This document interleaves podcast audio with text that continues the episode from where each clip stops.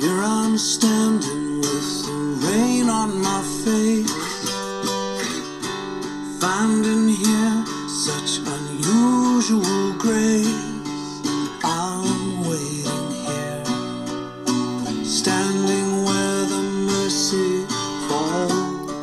Welcome to Vineyard Justice Network Podcast. The Vineyard Justice Network exists to empower vineyard pastors and leaders to pursue and enact the justice of God's kingdom. V J N focuses on the interconnectivity of freeing slaves, ending poverty, and tending creation. In this podcast, we will be hearing from James Chong, church planter of Vineyard Underground in Los Angeles and director of evangelism, InterVarsity U S A.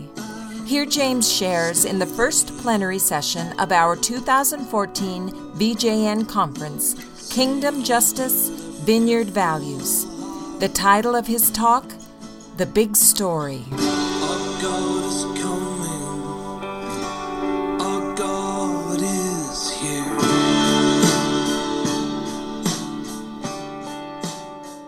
Hello, hello, I'm here. Glad to fulfill my portion of the affirmative action quotient here. I'm just playing, just, just teasing. Um, let me um, introduce you. When I go places, I always uh, need you to know where I'm coming from, and this is my family. Um, my wife's name is Jinhee, and her name in Korean means truth and joy. So if you ever meet her, she's a whole lot of joy, and whenever I cross her, I get a whole lot of truth, right? That's kind of how she is. She will ding ya. It, it's great. She can watch. Uh, t- we also tend to fight ideologically a little bit about our politics, and so um, I'll watch a Michael Moore movie and go like, wow, you see that argument? That was amazing, and she'll already have lined up five logical fallacies from the movie and just come right back at me, and I go, wow. So she's she's a bit she's she's sharp and tough. Um, my firstborn, his name is Isaiah, and he goes by Ice. And my secondborn is Nathan, and he goes by Nate Dog. So if they ever wanted a career in Korean hip hop, Dad has hooked them up. And our latest addition to the family is Jamie. She's five months old. There's a longer story to this, but actually I blame the Vineyard National Conference uh, that happened here a year ago. There's a long story to that, but the Lord said it was she was coming, and here she is. So uh, this is Jamie, and um, she is amazing, my first daughter. And I can be in the worst mood, and the wife knows exactly what to do. She grabs the baby, puts her in my arms, and I'm feeling so much better. I don't know what it is. She's amazing, and that's Jamie. Um, well, before we get started, then, let me pray for us, and we'll get going. Well, thank you, Holy Spirit, that you're already here. I pray you would bring to light the things that you want to bring to light. If I say anything that is from you, you would allow that to take seed in our heart, that it might bear much fruit. And if I say anything that is not from you, you would keep it as far as the east is from the west, so that only your word would remain. God, it's always been about you, is about you, will be about you. So, Spirit, we ask for your guidance and your wisdom, your grace and your power, especially as we tackle these huge things, Jesus, that you would lead us and guide us. I pray this in Jesus' name. Amen. Okay. Five year, five days ago, history was made.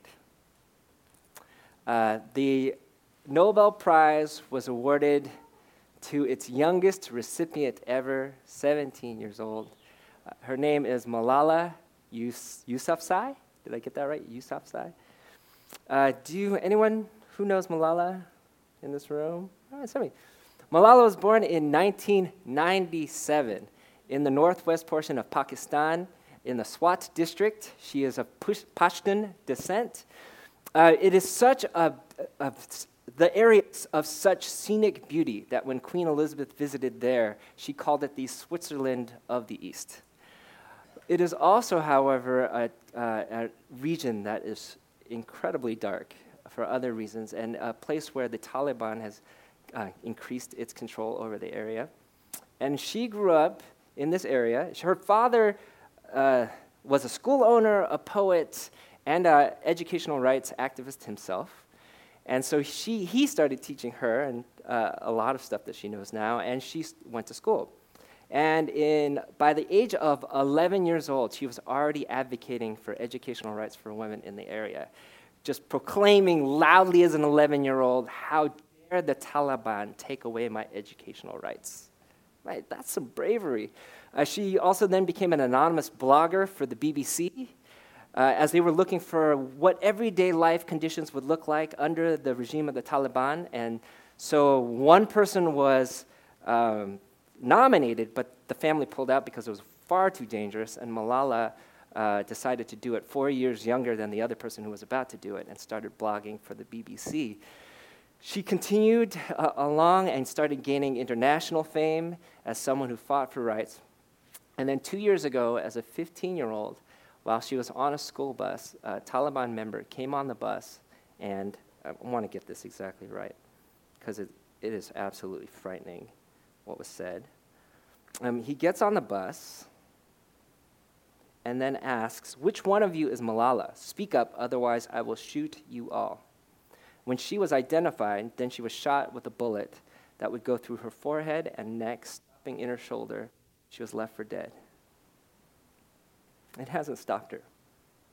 But what kind of world do we live in when a fifteen-year-old who just wants to go to school and wants her sisters to be able to have educational rights gets shot in the head, through the neck, and it stops in her shoulder? So just for that, just wanting to learn. It's a crazy world. She deserves this Nobel Peace Prize at age seventeen. She continues, uh, and if you look at the clip, this is her speaking at the U N, and you can find this on YouTube. She's a very powerful and articulate speaker. She will knock your socks off, and she talks about how the bullet was meant to cause fear and chaos and confusion and take her out, but all she found was courage and determination to go on. It's a great story. Now, lest we think that injustices like this happen only overseas, obviously, um, this is a picture from Ferguson, Missouri, where two months ago, August ninth, twenty fourteen, an unarmed teenager named Michael Brown was shot by the police. And uh, in there are so many layers of what's going on, right? Uh, and dif- di- we have absolutely different and polarizing viewpoints all around the country around what's happening in Ferguson. And one viewpoint, you could argue that Michael Brown himself was a bit of a delinquent and just hours before was robbing a shopping, a grocery uh, convenience store. Or you could take it the layer out and say that, and, and then you can wonder why all the uproar for one person, one victim of the police who seemed like he might have deserved it, um, which is, again, a sad case where we live in times when one person who dies by bullet, you know, that's not necessarily news, right? We live in that kind of world. But okay, but you could take it a, a further, take it a further back a little bit and talk about how actually the community in Ferguson, particularly the black community, has been uh, on the imbalance of power, particularly when it comes to law enforcement, and has been harassed uh, actually in a very systemic and continual way. And then you could sort of take that back to a larger cultural, historic, national narrative about uh, the African-American experience and so the narrative surrounding that and the imbalance of power that's there. Um, but it's it's there. This happens in our country as well, right? And I'm just wondering, how many of you went to church, or ha- in your churches, has, has anyone from the pulpit talked about Ferguson? That's great. I would imagine that's probably also skewed given the kind of company and why we're here and why we're gathered. But you'll find that, you know, for some people in our culture, not talking about this means you're not a very welcoming place to come. Right? And that's the kind of divide that we live in. And the injustices are there, even on our side of the country. Here's something a little bit, you would wish it's a little more humorous, but it isn't. It's called, anyone, if anyone's into video games, I didn't know what kind of uh, age demographic we were going to be in. So this might absolutely miss in absolute ways. But Uh, There is something going on right now in the video game community called Gamergate. Um, and we got one, one gamer. And it, this is actually very intense what's going on. It, it initially came out of a, of a particular situation where there was a female video game developer who was accused of, of using her, uh, basically um, a romantic interest relationship with, uh, with the press to get more fame or more uh, attention for her video games, which absolutely wasn't true. Um, but come this thing where one side of the gaming community then is really trying to fight for, quote unquote, the ethics of video game developers and video game, I'm sorry, journalists and how they're supposed to be um, covering the industry. But what's been happening throughout this, it's been an, really a war against women in the industry, um, super vicious kinds of stuff happening socially online. There are three people, um, one who's a reporter who would, who covers the depiction of women in video games, rightfully so, showing how actually degrading it absolutely is, and she's getting death threats and all kinds of other kinds of things. Another um, person who's also in the industry, and now a third, a game developer. All of them had to flee their homes because the online community um, has become so intense, they posted their address, and they've started doing death threats and rape threats, so much so that the women in the industry are being completely oppressed um, and persecuted by some folks in the gaming industry.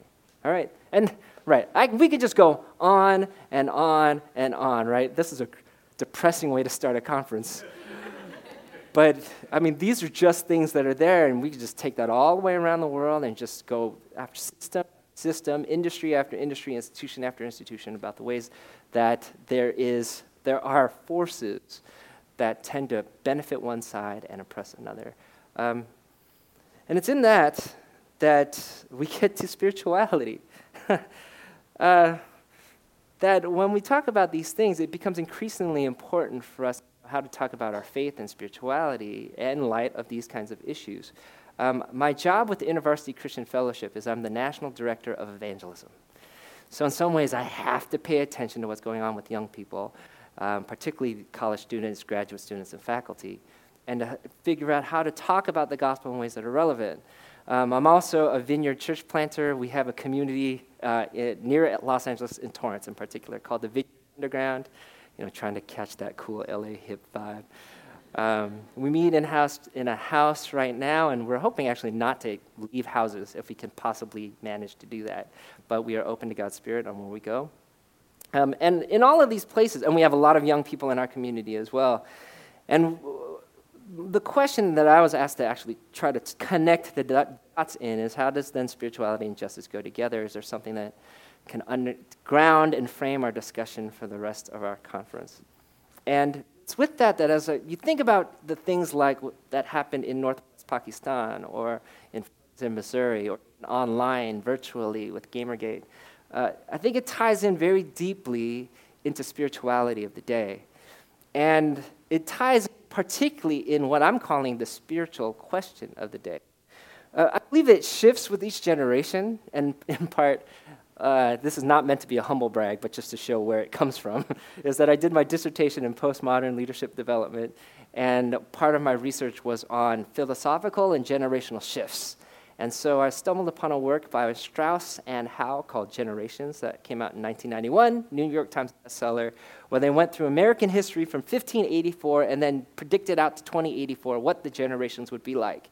And they found, though they've been accused of selective data, uh, data bias, uh, selective sampling of data, they found that there was a four-generational cyclical cycle that happened in America starting from fifteen eighty-four till now, except for a break during the Civil War, where it was such a traumatic and catastrophic event for the country that it skipped a generation. And so with that, when the millennials were eight years old at their oldest, they predicted what the millennials would be like in their twenties, and they were right on. Now, that's not to say that they'll always be on, but it just got me really fascinated and interested. And as I was looking at their generational theory, I started thinking about what might the question of the day be for each generation. And f- about forty when the boomers were younger in their twenties, um, and they had the cultural attention of the day, I believe their spiritual question of the day was what is true, right? That if you wanted to have an audience, you really need to talk about the truth, the ground of the Christian faith. And so we needed to argue about its logical reasoning and evidences that the Bible that we had is the Bible that we do have now, and that Jesus actually walked on the planet like Kane on Kung Fu, that Jesus actually died, that Jesus actually rose again. Um, and if we can prove these things, at least to a point where we can allay our doubts about it, then we have what is truth, and we would base our entire truth around that, particularly around Jesus' resurrection. Uh, boomers are born between nineteen forty-one to sixty-one-ish. These aren't hard and fast dates, but boomers in the house? Whoa, we are a mostly boomer crew. Okay, about sixty percent. Does this make sense, this idea of what is true? Like, this is what faith should be about? Yeah, I'm getting some nods. Well, Xers, when we came to town, now I'm going to blow through this pretty quickly, uh, born between about sixty-one to eighty-one, Xers in the room? Okay, that's the other part of the crew.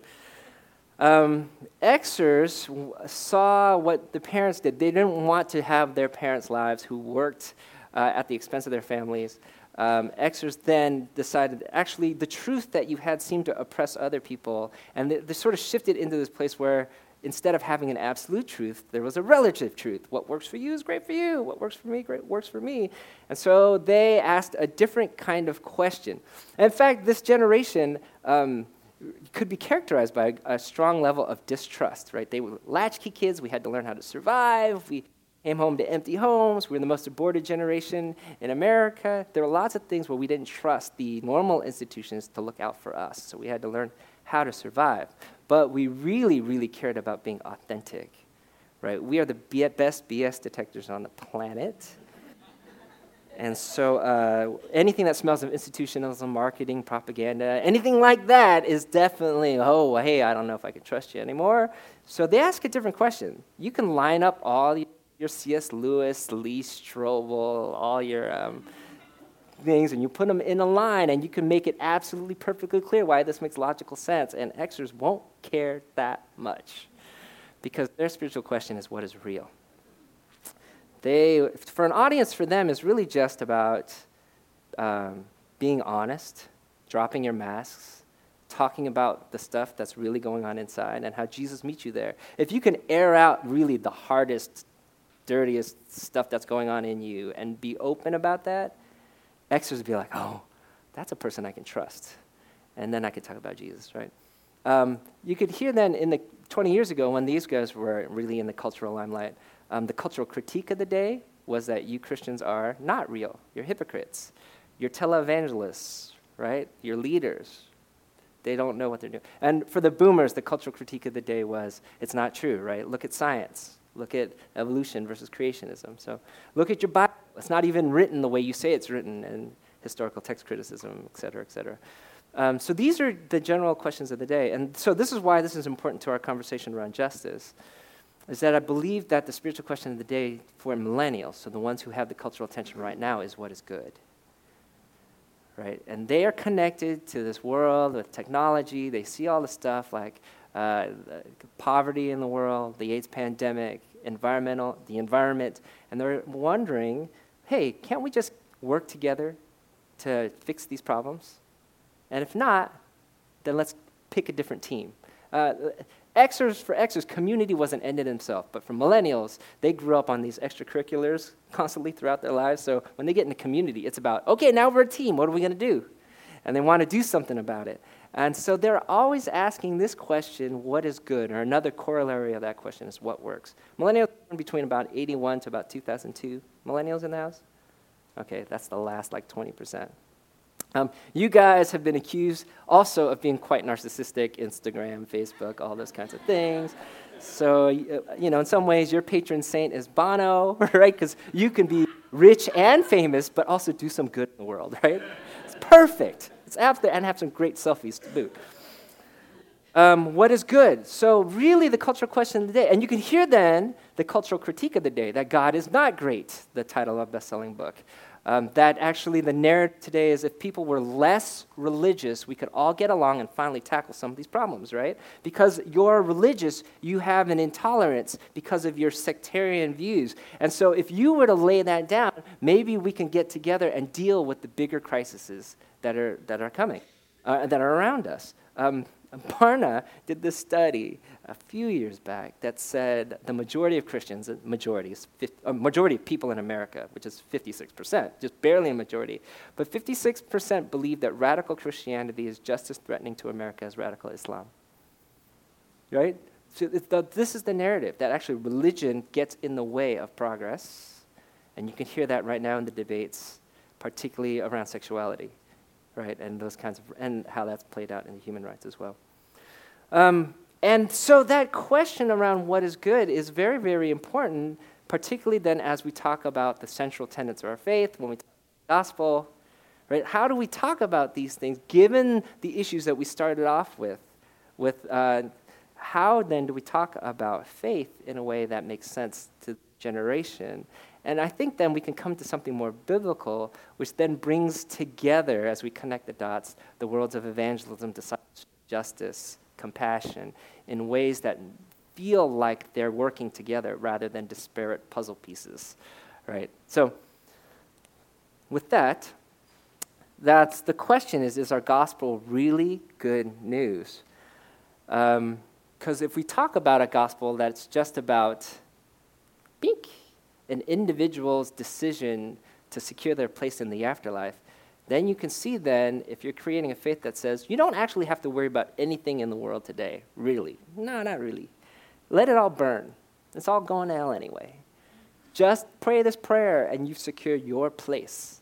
It's an individualistic gospel. It probably speaks well to highly individualistic people. However, right, as the postmodern generations continue to flourish in America today, you can see how this is not answering the spiritual question of the day. In fact, it feels like an escape from the spiritual question of the day. And in that escape, Christians then are seen as people who are not contributing, not helping.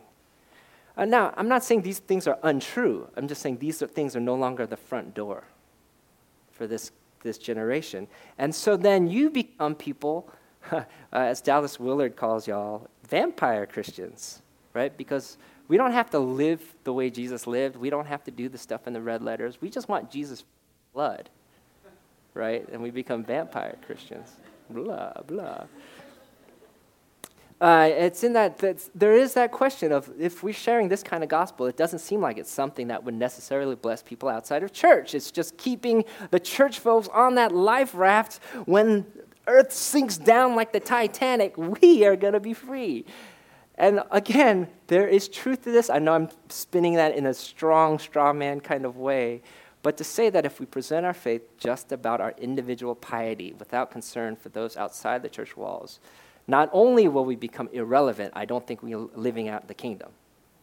And that's just dangerous. Uh, I like the way Willard puts it, that in today's day and age, the validity of a religion will be based on the amount of blessing it brings to its outsiders. And I think that's something we need to keep in mind. Okay, so shouldn't it feel like good news then? Shouldn't the kingdom be good news if it's supposed to be this hope-bringing, God-if, new creation kind of thing? Shouldn't it feel like good news? Um, and so I do want to talk about the gospel that Jesus taught. I'm going to go through this rather quickly because I think for many of us in the room, this will be somewhat review-ish. But hold on. I'm sort of setting things up for the thing that I want to kind of land on. Okay? Um, this is Mark chapter one, fourteen through fifteen. And as good Vineyardites, we know this by heart. Uh, after John was put in prison, Jesus went into Galilee proclaiming the gospel, where we get the word gospel of God. And the word gospel happens here twice in this passage. It was completely great to me for me to see that Jesus had a gospel, not just Paul, and that Paul might be informed by what Jesus is saying. And uh, the, the gospel here is a military word, right?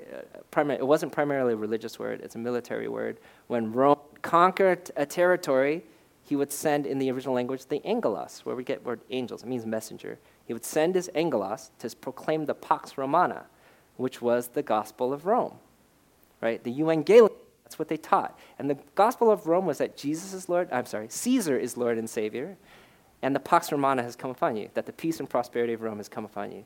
No longer do you have to be ruled by bandits and strong men, just take over. Now we will build markets and roads, develop your infrastructure and create economy. So now that the peace, and give you security around that, so that the peace and prosperity of Rome is given to you. So when Jesus then talks about the euangelion of Yahweh, it's almost treasonous. It's powerful stuff. It talks about the kingdom of God uh, coming near and repent and believe this. So the kingdom of God, uh, you know, uh, I'm sure this is totally review. But for me, when I was growing up, that just, I had pictures of Ted, Bill and Ted's Excellent Adventure, right? The clouds of white, um, and people, you know, were coming to the white pearly gates, and everyone was dressed in white, playing the white harps, you know, and they had their halos, and everyone was white, right? Everyone spoke English. Uh, the Queen's English, of course. It wasn't American English, and definitely not Southern English, right? I'm just playing. So then, um, the kingdom of God, though, has come near. It wasn't a place, as you know, that we went to when we died, but this is a one of location, not of time, that the kingdom of God has come so close to you, you can touch it. Repent was not just emotional, ah, feeling bad, but a cha- literally in the language, a change of mind, a change of priorities, and belief. Not just like two plus two equals four, that we sent people to the moon, though some people still believe we didn't send people to the moon. That's crazy. Um, But repent and believe, believe in this culture was much stronger about putting your trust in, right? So the old metaphor from Evangelism Explosion was you tie a tightrope across the Niagara Falls and he calls down to the crowd, "Do you believe that I could go across, cross, cross," right? And the whole crowd says, "Yes, we believe." Believe in our culture means we would uh, believe that the guy can make it across, and but pistis, belief in their culture, meant that you would get on that guy's back and let him carry you across. Right? It was about banking your life on it. It was a much more of a relational, not a merely cognitive word. And it's in that that then we need to define what the kingdom of God is, and there's like the effective range of God's will. Um, here's where, where God wants to happen actually happens, and includes things like righteousness, justice, reconciliation, redemption, forgiveness, healing, peace, generosity, service, love. Um, and it's happening now. It's starting now. Right, and will one day find its fullness in the end. And what is great then is then we have a theology right down at the very core of who we are. The kingdom of God is already in our midst and isn't just talking about supernatural things, but also talking about everything being made right. All the systems and institutions can be redeemed so that everything can be made right. There is actually hope for the world because Jesus came, died and rose again, not just to die for the penalty of our sins, but to die to break the power of sin and death in our lives and in our culture and in our world. There is hope because there is a power that is greater than he that is in the world. And that is good news, even for people who aren't in the church, that there is actually hope to the junk that we see on the news, that there is a new way. Um, and it's with that that we need a gospel that is not just individual, but more systemic, more communal. Colossians chapter one, verses nineteen and twenty, right? Speak deeply, strong gospel verses about everything. All things under under heaven and on earth have been reconciled back to God through Jesus' blood shed on the cross. All things, not just souls, but relationships, institutions, cultures. These things can be redeemed. Um, Even the Taliban. Are there ways to redeem? Not just to say, like, okay, here's the silver lining of the Taliban. No, how does the cross and the power of the cross and resurrection break in and change things so that the powers of sin and death no longer have the day? Uh, decisions, instead of just a decision, but a transformation, right? That what's cool is that Jesus, you know, he didn't call people just to... Um, Well, actually, let me go here. Jesus didn't just die for the penalty of our sins. In fact, that language, though it's true, is actually hard to look for. I actually tried to comb through the New Testament, trying to find it. It's alluded to. There's Isaiah passage. There's other things. But the, the text predominantly talks about Jesus dying for sin or Jesus dying for sins. And again, that just gets at the crux of things. If Jesus just dies for the penalty of our sins, then we don't have to change at all. We have our barcode so that when we get to the to the to the gates of heaven, like Disneyland, we go boop and we're in. But if Jesus died to break the power of sin and death in our lives, in our relationships, in the systems around us, then we now have hope to change. Right? How cool is that? And that Jesus then invited people to follow him in a way that released people into the mission life. Right? If you think about the way he did it, he said, "Come follow me and I will make you." And we know what he says if we grew up in the church. But the way we often present it from our church, follow me, and the peace that's eluded you, you will. or the joy that you've hoped for, you can have. In our worst churches, right, come follow Jesus and you'll have a mansion on the hill and a Benz in the garage because the Lord, why should I bling it in him? Yeah. But Jesus says, come follow me and I'll make you fishers of people. Right out of the gates in the invitation, there's an invitation to give your life to love God and love others deeply, right? And how can we capture these things in the way we talk about our gospel? And how does this connect with, oops, let me go back. Um, how do we talk about these things in ways that connect with the gospel? And then in a moment, I want to talk about how and connects around these issues of justice and what we should be paying attention to. So um, I wanted to uh, at least show you what I was talking to. I was tempted just to run right through it, but then I didn't want to leave you hanging totally. So here's a three-minute video you can find on YouTube if you want to. That's uh, called The Big Story. It's a way that we're sharing about faith and InterVarsity as well as other denominations uh, have been taking the, the main way they want to talk about Jesus, which is really neat.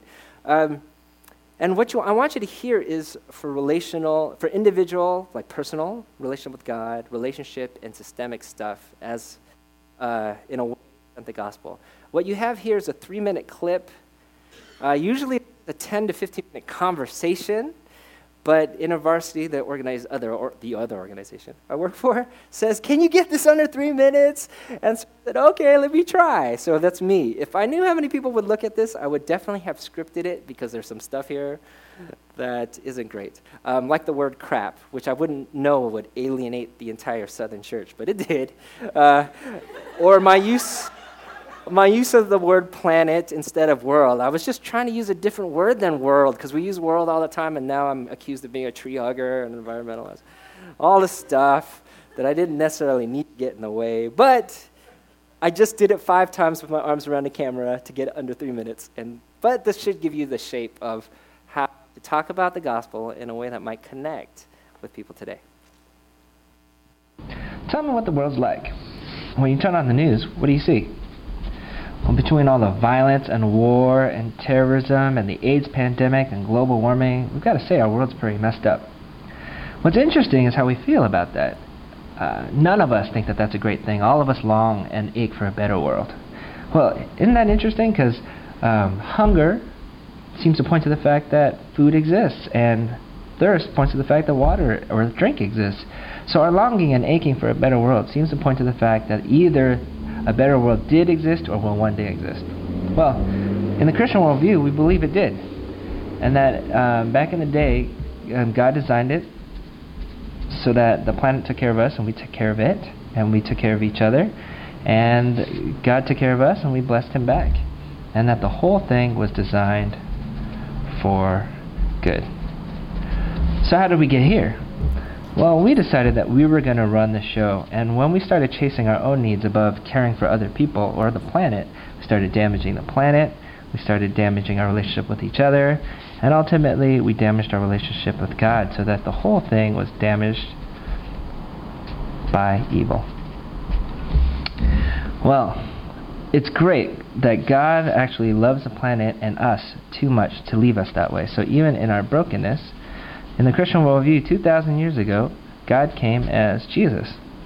And in that, he started to teach us a better way to live and began to tell us about this thing called the reign of God, where all the good things that's supposed to happen actually do. And so he taught us, and in his death, all this crap died with him so that three days later, when he came back to life, there's new life possible throughout everything, throughout the planet, in us, and with each other. And so everything is being restored for better. Well, then what's our response?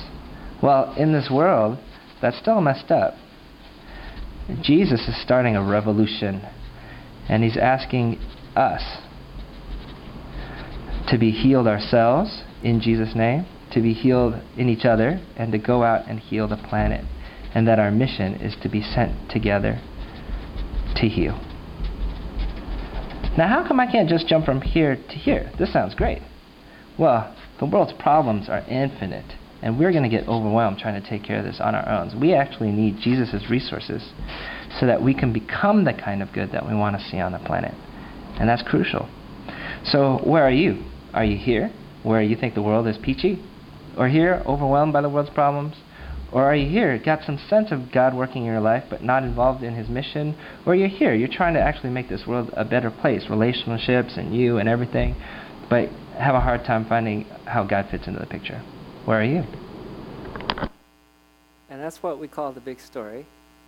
And I think for our purposes, what is great, why we like it so much, particularly in the InterVarsity tribe, in that when we try to then figure out the connections between spirituality and justice and evangelism and how all this goes together, at least in our gospel, we see why we have to care about the world and the people in it.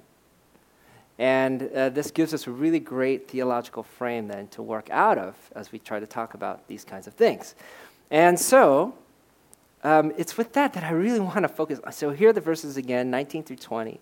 And this is the thing that I, I feel like I'm supposed to talk about even more particularly, is that for God was pleased, this is Paul speaking in this great gospel text, that for God was pleased to have all his fullness dwell in him and through him to reconcile to himself all things, whether things on earth or things in heaven, by making peace through his blood shed on the cross.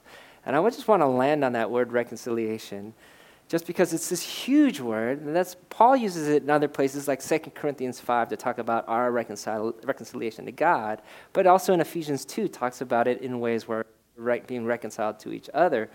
But something that I just felt like I needed to talk about in, here in the Vineyard community is that sometimes we talk about reconciliation in one of two ways.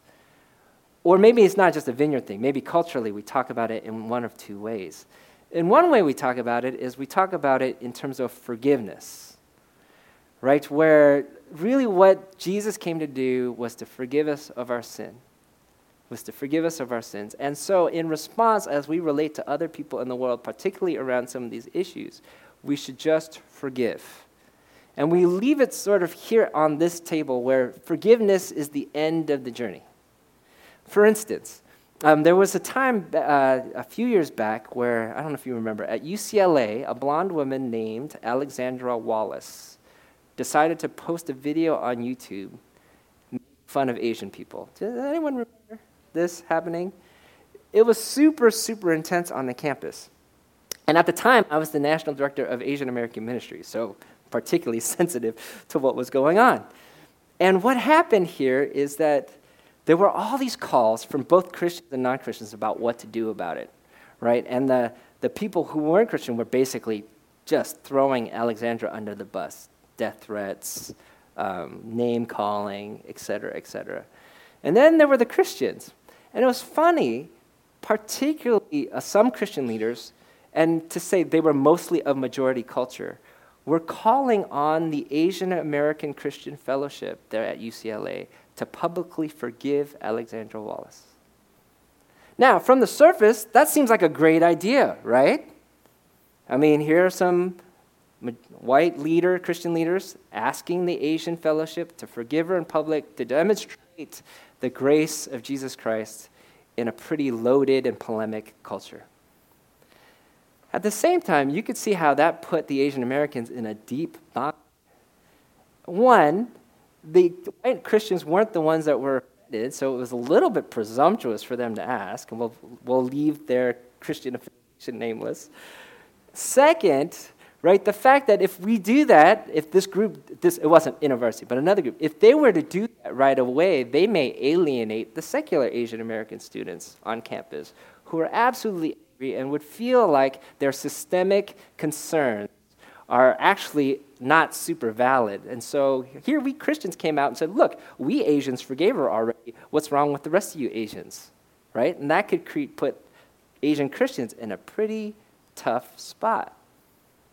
And you could see then, if you just play that out to all kinds of world systems, if we just call for forgiveness again and again and again without pushing that to the next step, right, then we actually don't have reconciliation at all. Right, because all we're doing is forgiving the offender. But let's say you're in a system where you're constantly being offended. Is someone going to talk about the system itself? Or am I, as the one who is constantly victimized, going to have to keep forgiving again and again and again when no one's addressing the evil of the system? Is that making some sort of sense here? Right, and that's the kind of the issue of the other side is then there are others who then seek justice without forgiveness.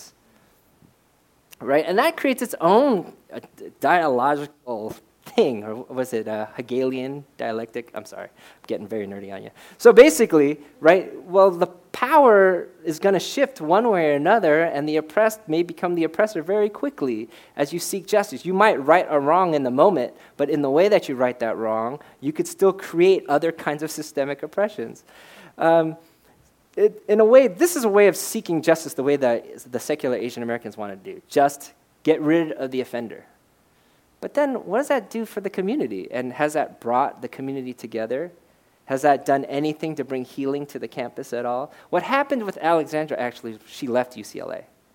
Just cold left it, right? It was becoming too hard a place for her. What if there were some people in seeking justice were still reaching out to her, offering some forgiveness, ways of bringing her back to the community? What if in that there was some redemption that she was able to go through?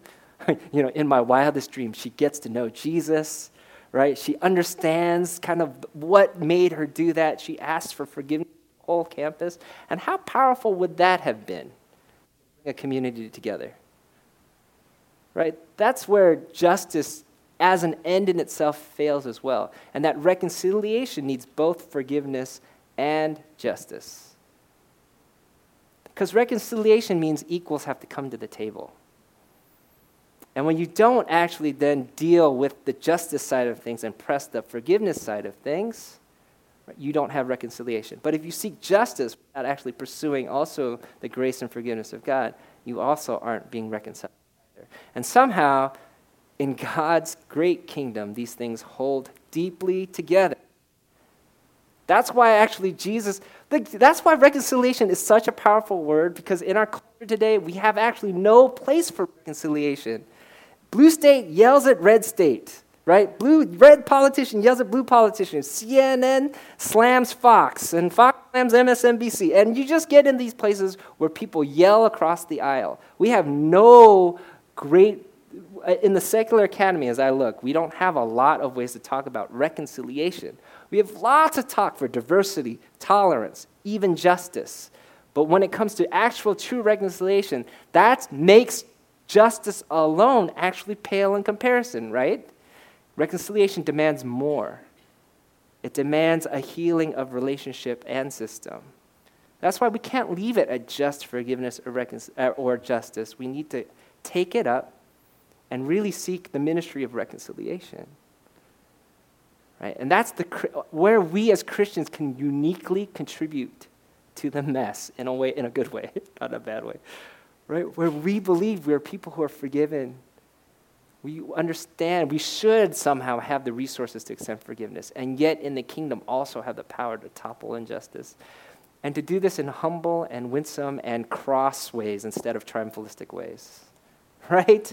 How could that then hold together that we seek reconciliation? I really think when it comes to t- the two unique contributions the church could bring to our culture today, I think one is experiencing the Holy Spirit and his power, and two, it's reconciliation.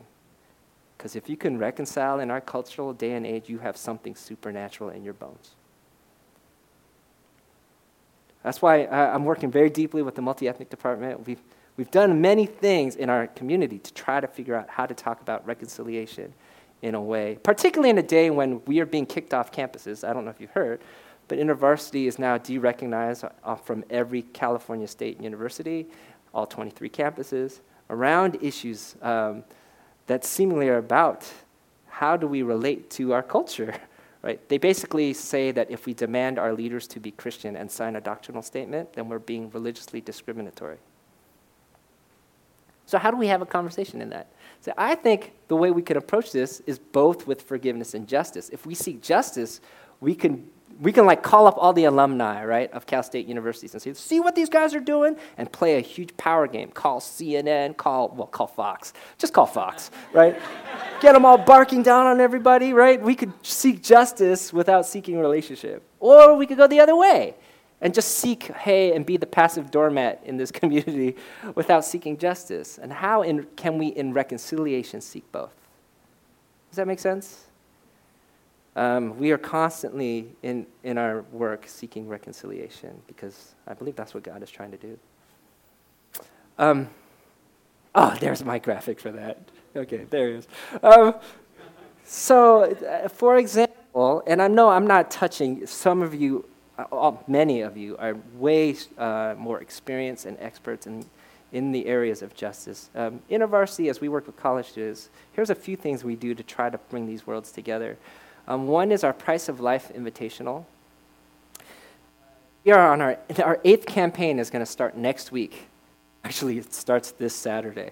Oh my goodness, it's happening. It's the single largest campaign we've ever done on a, one campus. Um, the year before, we were in New York City. We covered fifteen campuses. Um, and what we do in this event is create awareness around human trafficking and give people chances to participate in its, basically its abolition. Um, sorry, in its, that's not the word, to get rid of it in some way. Um, and so this is what we do, but we also then talk about why the spiritual causes of these things are also needed and why we need to, t- I mean, why we need to also talk about those things. Um, and so next week, we're going to be in Ann Arbor, Michigan, at the uh, Ann Arbor, at the University of Michigan. Go Wolverines, if you are a fan. Um, and we are going to talk about these things. And what's cool, the first event, we have a Republican state senator and a, and a Democratic state senator sitting on the same panel, working together to talk about trafficking issues in America today. And then we have other folks who will be talking about why there's a spiritual component to this. It's about uh, abolishing the, or at least highly deterring this, that we can't do it just through laws and justice, that we actually need a spiritual solution as well, so that we can deal with the demand as well as the supply. Does that make sense? So we're really going for this. It's very cool. So these are the kinds of events where we try to bring together. Last year in New York City, we saw two hundred thirty people give their lives to Jesus, as well as many more seek, seek justice. And how these things go together is what we're trying to pursue. Um, but my favorite story to tell comes from um, the University of California in San Diego. Um, this happened three years ago. And uh, it, it's dear to me because I used to be staff on this campus, and that's actually how I met Jamie and Michelle, uh, as I was forced to leave Boston because my wife became a grad student at the University of uh, California, San Diego, um, and we stumbled upon the Coast Vineyard community. And um, it was in this time where on staff here, and sort of, and then, so this, it's near and dear to my heart, but in two thousand ten, I don't know if you heard about this, but a white fraternity decided that they were going to throw Uh, something called the Compton Cookout. Has anyone heard about what happened here? This made the news, New York Times. Is there? Okay, the Compton Cookout. It's actually quite funny. You know, I'm a Greek person myself, Phi Kappa Theta, uh, you may or may not be, but it just seems like there's this regular season that happens in the fall where the racist theme parties begin, and I'm not sure why people go like, this is a great idea to dress up with a sombrero and a mustache, or whatever they decide to do for their particular theme, but look for the news in the next two, three months. There'll probably be six or seven racist theme parties that show up on campus, and there'll be more fodder for prayer requests as we deal with this. Not sure why that's happening, but so this they did this thing, this fraternity did this thing called the Compton Cookout to celebrate Black History Month. Great. And they told people to come dressed like nappy hoes, or they did all the stereotypes around that to come to that. Um, and so it created an uproar on campus. Um, in particular, there was a time when um, a the affirmative action was struck down in the U C system, so that the black population was dwindling already, so there was already a bit of like, does the U C system want us here? Then this happens, like boom. So it's like this this match on the tinder, and it explodes. And as they're rioting, someone then decides to play another joke and puts a noose around the main statue in front of the library. Right? You're like, what is going on? So now the black community in particular, but other students of color, were feeling very unsafe. Students were coming from all around Southern California to help with the protests. It was covered in national media outlets. It was a really intense time. Now, the administration had no idea what to do with this, actually. There's a YouTube clip where you'll see the chancellor of U C S D try is, is standing next to one of these protesters, and she's got her head down while the protesting's happening. You can see this YouTube clip. And then what happens is she then, I'm not sure what she gets into. It's just all of a sudden, and I'm not sure how the editing works, but you'll just see her kind of go up, and then in the middle of their chant, right, Um, and I can't remember exactly what they were saying, but it wasn't particularly peaceful, right? And then, so then she tries to hug a protester in the front line. What are you doing? And so the student just pushes her off. And then she's back to staring at the ground. The administration had no idea what to do. They tried to calm the campus down by calling all students together for this assembly. They asked the Black Students uh, Union president, the B S U's president, to, to lead off the event. The problem is they didn't actually work with her in terms of what to talk about or anything, or address any of the issues she felt like the campus needed to address. They just wanted her up at the front. So what does she do? She goes up to the front and basically that and tells everyone to walk out of the assembly. So everyone walks out. Gets worse. No one knows what to do with this. University Christian Fellowship, they're the largest student group at U C S D. And so they go like, and they're mostly white and Asian. They have a few African Americans, a few Latino students, but really predominantly Asian and white. Um, and they just feel like maybe they should start praying for the campus, and maybe they should get involved. And they started hearing the Lord together, really kind of doing listening prayer because they were freaked out, like, huh. Obviously, right? How how do you step into racially charged places as whites and Asians in ways that wouldn't be offensive, right? There's always that, if I do this wrong, I'll be a racist kind of feel. They're trying to figure that out. They feel led to show up at a rally. The whole fellowship really comes by with armbands that say pray on them. But because they're a huge group, they really show up in force. They double the event quickly, right? Just with their presence, and started engaging the campus.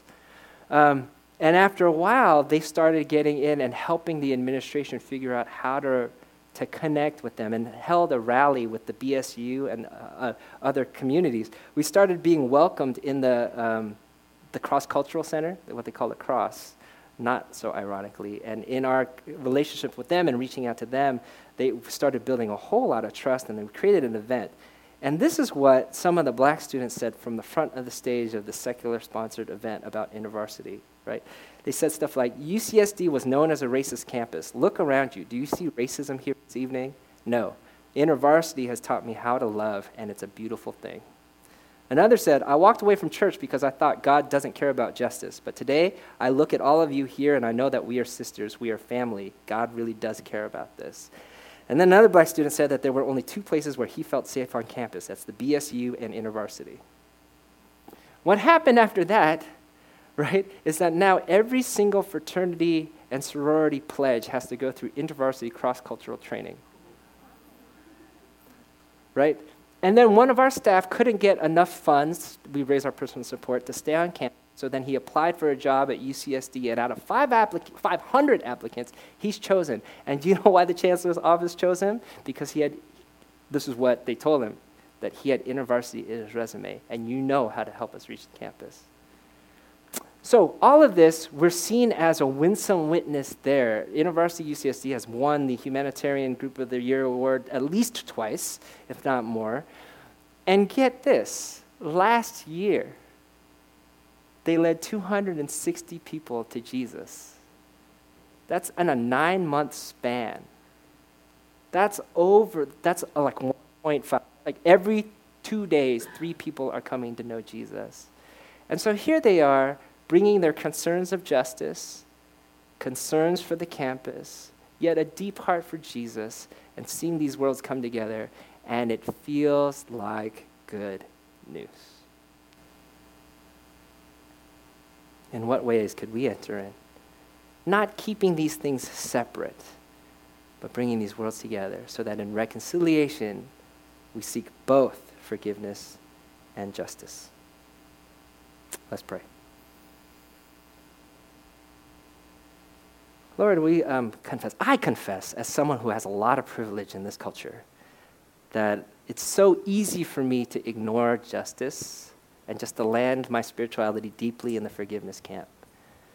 I know I have that privilege. I know I have the privilege to ignore just injustice issues because I tend to benefit. And Lord, there are a lot of us where it just it, if it's easy for us to ignore the justice side. And for others of us, it's just it's too hard to ignore the justice side, but it's hard to embrace the forgiveness side. knowing things that are to us or things done to our communities.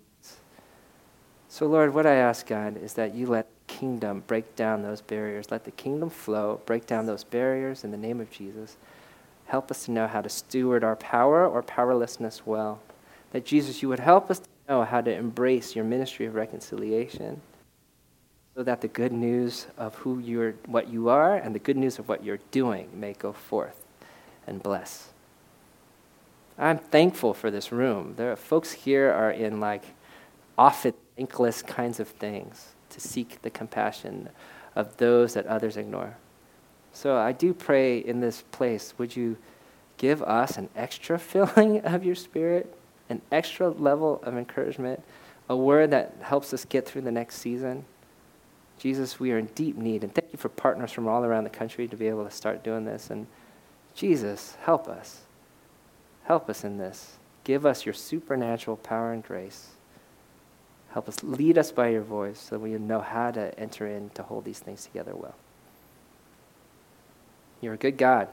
You're making all things new. This in Jesus' name. Amen.